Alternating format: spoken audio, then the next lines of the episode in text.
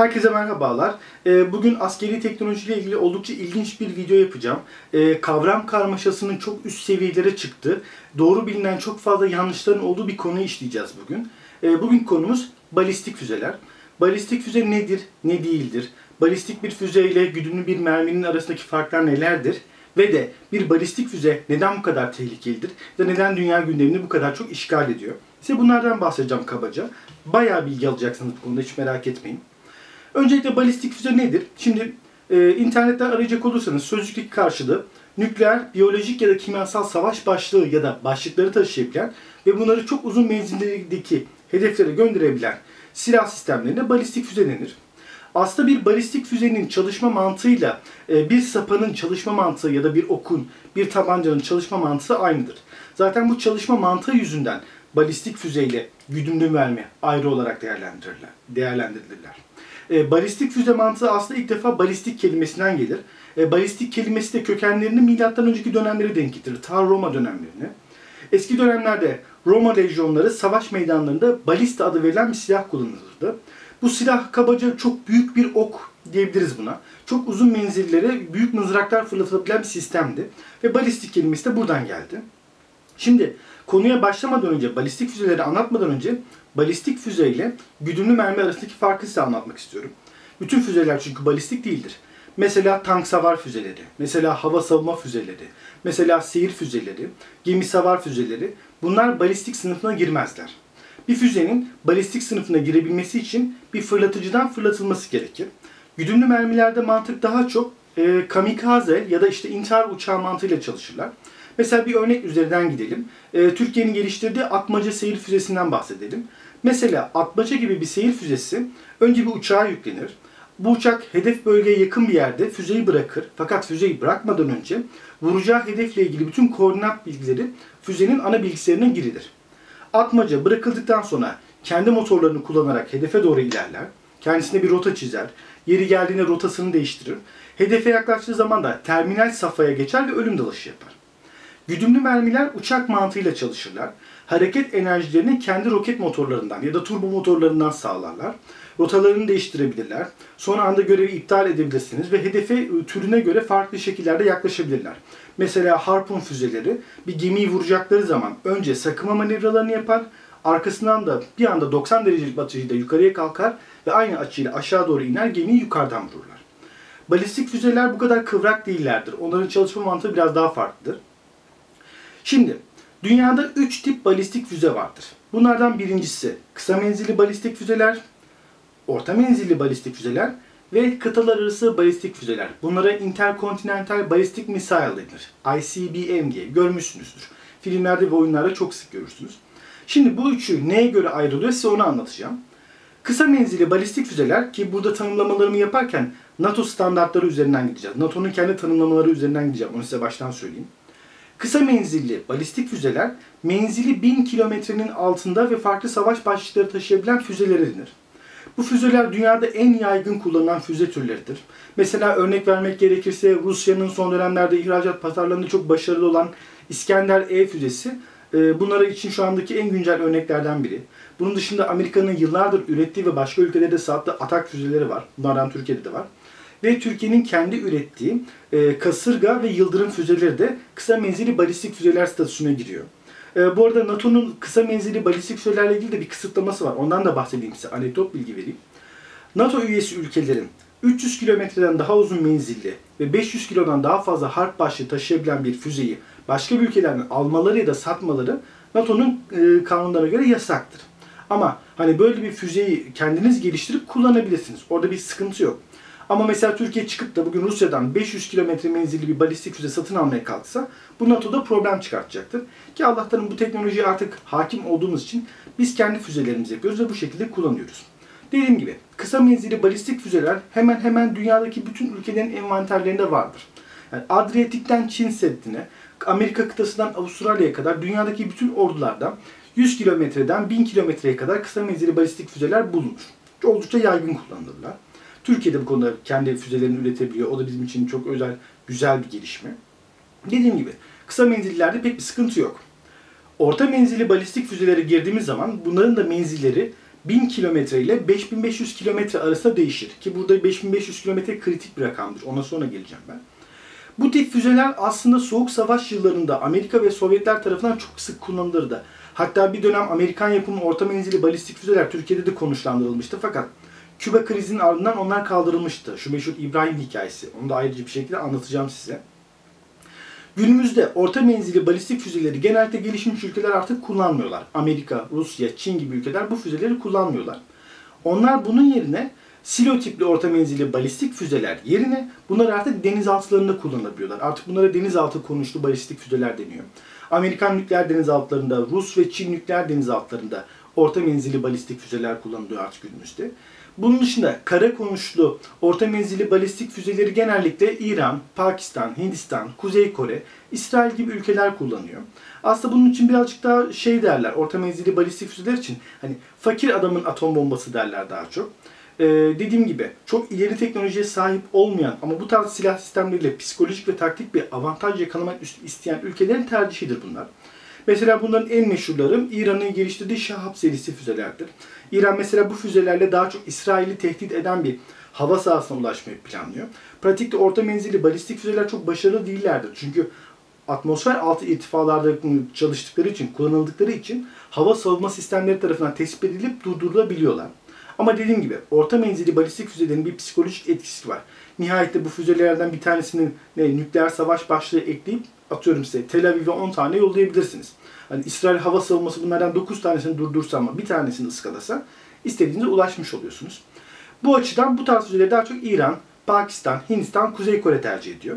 Ee, İsrail'in de kendisine ait Jericho serisi var bu konuda.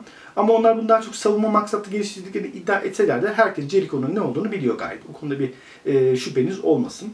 Dediğim gibi orta menzilli balistik füzeler 1000 km ile 5500 km arasında konuşlandırılırlar. Modern olanları bugün Amerikan, Rus ve Çin denizaltılarında kullanılır. Daha e, demode fakat psikolojik etkisi olan versiyonları ise İran, Pakistan, Hindistan, Kuzey Kore gibi ülkeler tarafından kullanılır. Şimdi gelelim sizin en çok ilginizi çeken cezbeden kısmına. Yani kıtalar arası balistik füzeleri. Interkontinental balistik missiles. Bunlar işte bu oyunun en tehlikeli elemanları diyebilirim size. Çünkü kıtalar arası balistik füzelerin hem uçuş dinamikleri hem de saldırı dinamikleri diğerlerine pek benzemezler. Kıtalar arası balistik füzeleri mutlaka görmüşsünüzdür. Ben de şu anda bir görüntü ekliyorum. Bu gördüğünüz devasa kocaman roketin önemli olan kısmı sadece üst tarafındaki savaş başlığıdır. Geriye kalan o gövdenin tamamının tek amacı o savaş başlığını istenen irtifaya ve istenen hıza çıkartabilmektir. Zaten gerekli hız ve irtifa yakalandığı zaman gövde kısmı başlıktan ayrılır ve düşer. Önemli olan savaş başlığı da aldığı ivmenin de etkisiyle hedefine doğru gider. Kıtalar arası, kıtalar arası balistik füzeler çok tehlikelidirler ve çok ciddi anlamda kısıtlamalara tabidirler. Bugün bu teknolojiye bildiğimiz kadarıyla Amerika Birleşik Devletleri, e, Rusya ve Çin sahip. E, Kuzey Kore'de bu teknolojiye sahip olmaya çalışıyor ama henüz alması gereken çok fazla yol var. Ee, ve bu yolu almamaları için de e, ellerinden geleni yapıyor Amerikalılar. Aslında sadece Amerikalılar değil, işin içine Çinliler bile girdi. Çinliler de Kuzey Korelilerin kıtalar arası balistik füze yapma işinden pek hoşlanmıyorlar. Onlar da işin içine taş koymaya çalışıyorlar.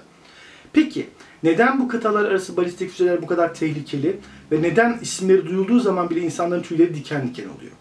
Öncelikli olarak kıtalar arası balistik füzeler birden çok savaş başlığı taşıyabilirler tek bir atom bombası yerine 3, 4, 5, 8 hatta 10. Hatta bir iddiaya göre Rusya'nın yeni geliştirdiği Topol M füzeleri 20 tane nükleer savaş başlığı taşıyabiliyor. Yani anlayacağınız inanılmaz bir ölüm makinesi. Tek seferde Hollanda ya da Belçika büyüklüğündeki bir ülkeyi tamamıyla haritadan silebilecek kadar güçlü bir silah. İkincisi, kıtalar arası balistik füzeler yolculuklarını atmosfer altında yapmazlar. Kısa ve orta menzilli füzelerin aksine Kıtalar arası balistik füzeler yolculuklarının büyük bir kısmını uzay boşluğunda geçirirler. Atmosferin üst kısmında. Yaklaşık 100 kilometre ile 400 kilometre arasındaki bir irtifaya çıkarlar önce. Uzay boşluğuna çıktıkları zaman roketin ateşleyici kısmı ayrılır ve sadece savaş başlığı kalır. Savaş başlığı ise artık uzayda olduğu için yönünü öyle GPS'le ya da haritalarla bulma gibi lüksü yok. Kıtalar arası balistik füzelerin savaş başlıkları atmosferi geçtikten sonra yollarını yıldızlara bakarak bulur. Yıldız konumlama sistemi kullanırlar.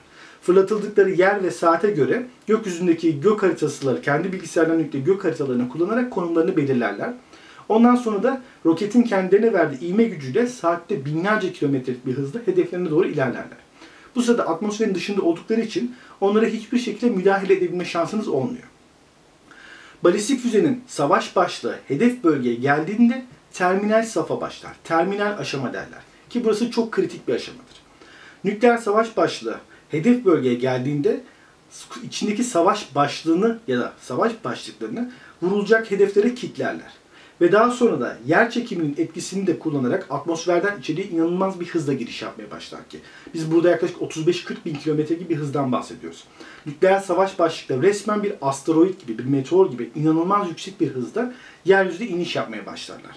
Ve işte bu nokta onlar için çok kritiktir. Çünkü günümüzde saatte 35 bin kilometre hızda ilerleyen ve aşağı yukarı bir buzdolabı büyüklüğündeki yani küçücük bir nesneyi havada anında fark etmek, ona kilitlenmek, ona bir füzeyi yollayıp onu imha etmek çok ama çok ama çok ama çok zor bir iştir. Balistik füzelerin ana cephanesi olan nükleer savaş başlıkları hem küçüktürler hem de inanılmaz derecede hızlıdırlar. O yüzden bir savaş başlığı terminal aşamaya geçmişse yani artık hedefe doğru iniş yapmaya başlamışsa durdurulma oranı bugün günümüzde en iyi ihtimalle %3 ile %5 arasındadır. Yani imkansıza yakındır. İşte bu yüzden kıtalar arası balistik füzeler çok tehlikeli silahlardır. Hem taktiksel anlamda hem de psikolojik anlamda çok ciddi etkileri vardır. Bu tarz füze sistemlerinin durdurulması pek kolay değil. Size de demiştim yani saatte 40 bin kilometre hızla gelen bir buzdolabını gökyüzünde nerede bulacaksın, nerede vuracaksın. Yani bulması ayrı dert, vurması ayrı dert. O yüzden bu tarz füzeleri durdurmanın en mantıklı yolu onların nereden ve ne zaman fırlatıldığını görebilmektir. Hani şu Amerikalıların meşhur dünyanın dört bir yanına kurdukları bir küresel füze kalkanı sistemi var ya. Sonra tepkiler çekmeye başlayınca adını değiştirip NATO savunma sistemi yaptılar. Hatta Malatya'da da bunun radar sistemi de duruyor. Ama tabii Amerikalıların değil o NATO'nun. Orada küçük bir nüans farkı var. İşte Amerikalıların o küre, füze kalkanıyla yapmaya çalıştıkları şey bu. Balistik bir füzeyi e, havada imha etmek yerine onun nereden ve ne zaman fırlatıldığını takip etmek, böylece terminal aşamaya geçmeden onu bir şekilde vurmayı başarabilmek. Amaçları tamamıyla bu.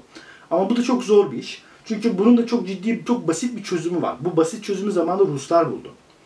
Kıtalar arası balistik füzelerin ilk o dönemlerinde genellikle e, yer altındaki silolarda bulunurlardı. Yerin altındaki büyük delikler. Mutlaka filmlerde görmüşsündür ya da oyunlarda. Ruslar bu tarz sabit filoların, güvenlik konusunun filo, filoların, e, siloların pardon, güvenlik anlamında sıkıntı doğuracağını fark ettikten sonra ellerindeki bütün balistik füze sistemleri mobil lançerlere koymaya başladılar. Yani özel olarak yapılmış kamyonlara ya da trenlere yerleştirmeye başladılar ve bunları çok iyi kamufle ettiler. Rusya'nın savaş planı şuydu. Soğuk savaş yıllarının sonlarında yapılan savaş planları şu ki hala da geçerli biliyorum. Eğer bir topyekün harp çıkacaksa yani 3. Dünya Savaşı çıkacak ve bütün dünya buharlaşacaksa Sovyetlerin sistemi şuydu. Ellerindeki bütün balistik füze kamyonlarını ve trenlerin hepsi aynı anda hareket etmeye başlayacaktı. Hepsi daha önceden gizli olarak belirlenmiş bölgelere gidecek. Ondan sonra o bölgede hemen kurulum yapılacak ve oradan fırlatılacaklardı. Ki bu bir balistik füzeyi çok daha ölümcül hale getirir. Çünkü o balistik füzenin nerede olduğunu, nereden fırlatılacağını bilmiyorsanız eğer o füze %99 ihtimalle sizin tepenizde patlayacak demektir. Bu açıdan baktığınız zaman gerçekten balistik füzeler çok tehlikeli silah sistemleridir. Öyle herkesin sahip olmasına izin verilmez. Dediğim gibi zaten böyle bir silah sistemine sahip olacaksanız da nükleer silaha da sahip olmanız gerekir. Nükleer savaş başlığınız yoksa balistik füzeye sahip olmanızın da çok fazla bir anlamı yok. İşte dediğim gibi işte biliyorsunuz ki işte İran'ın e, İsrail'e karşı biraz ürkütme amaçlı balistik füze geliştirmesinin bir nedeni de bu. Ha, ama tabii bir taraftan da gizli gizli kendi nükleer silahlarını yapmaya çalışıyorlar ama bu konuda çok gerideler. Mesela ben size Türkiye'den örnek vereyim. E, Türkiye'nin nükleer silahı yok. E, ama Türkiye'nin nükleer silah üretebilme kabiliyeti var. Türkiye 60'lı yıllarda kendi nükleer savaş başlıklarını üretebilme kabiliyetine ulaştı. O yüzden biz nükleer silahlar konusunda genellikle uluslararası kuruluşlar tarafından nükleer silah üretebilme kapasitesi sahip ülkeler sınıfında yer alıyoruz. Yani Almanya, Kanada, Japonya gibi ülkelerle aynı sınıfta yer alıyoruz. Ve mutlaka soracaksınız yine size şu kadarını söyleyeyim. Türkiye'de nükleer silah şu anda yok. Evet, Soğuk Savaş yıllarında Amerika tarafından Türkiye'ye verilmiş 48 adet nükleer savaş başlığı vardı. Evet. Ama bilindiği kadarıyla Soğuk Savaş bittikten sonra yani 1991'den sonra Amerikalılar bu nükleer savaş başlıklarını geri aldılar. Şu anda Türkiye'de resmi olarak nükleer silah yok. Ama bu olmayacağı anlamına gelmiyor. Çünkü İranlıların şu anda harıl harıl uğraştıkları ve 5-10 sene sonra belki olur dedikleri nükleer silah teknolojisine biz yaklaşık 50 yıl önce zaten sahiptik. O konuda içiniz rahat olsun. Atom bombamız yok ama yapabiliyoruz. Dediğim gibi balistik füzelerin olayları bunlar. Kısa menzilliler, orta menzilliler ve kıtalar arası balistik füzeler. Kısa menzilli füzeler hemen her ülkede bulunur. Orta menzilli füzeler genellikle fakir adamın çekici olarak anılır. Bunların gelişmiş versiyonlarını Amerikalılar, Ruslar ve Çinliler genellikle denizaltılarında da savaş gemilerinde kullanırlar. Kıtalar arası balistik füzelerde büyük patronların, büyük devlerin sahip olduğu ölümcül silahlardır. Umarım bu silahların ateşlendiğini hiçbir şekilde görmeyiz. Çünkü eğer birisi bir yerden bir kıtalar arası balistik füze yollarsa işte o zaman ayvayı yedik demektir. Ee, Bunların bazı çok başarılı örnekleri var. Mesela Amerikalıların Peacekeeper ve Minuteman adı verilen modelleri var. Rusların en çok tanınan modeli bu Topol M'dir ama bunun daha gelişmiş versiyonları da var. Çinlerin de kendi özel versiyonları var. Kuzey Kore de bu işin içine girmeye çalışıyor ki inşallah başarılı olamaz. Neyse anlatacağım bu kadar. Ee, konu dediğim gibi oldukça ilginç. Aslında daha da uzar. Ee, ben bugün size sadece balistik füzelerden bahsetmek istedim. Çünkü diğer güdümlü mermilerden ayrı bir şekilde bahsedeceğiz. Ee, o yüzden onlar için olacak video büyük ihtimalle Haziran ayı o içerisinde olmayacak ama sanırım Temmuz ya da Ağustos ayında ise seyir füzelerinden ve tank savar füzelerden bahsedeceğim. O yüzden beklemede kalın, takipte kalın. Bugünlük bu kadar. Beğenirseniz abone olun. Eleştirilerinizi benden hiçbir zaman esirgemeyin. Yorumlarını yazın. Gerekli gerek, yapabildiğim kadar yorumlarınıza cevap vermeye çalışıyorum. Ee, Bana forumdan ulaşabilirsiniz. forum.donanımcıbaba.com'dan ulaşabilirsiniz. Bunun dışında Facebook ve Twitter hesaplarım var. Hepsini açıklamalar bölümüne yazıyorum. Bana oradan da ulaşabilirsiniz. Neyse lafı daha fazla uzatmıyorum. Mavi ekransız günler diyorum. İyi günler.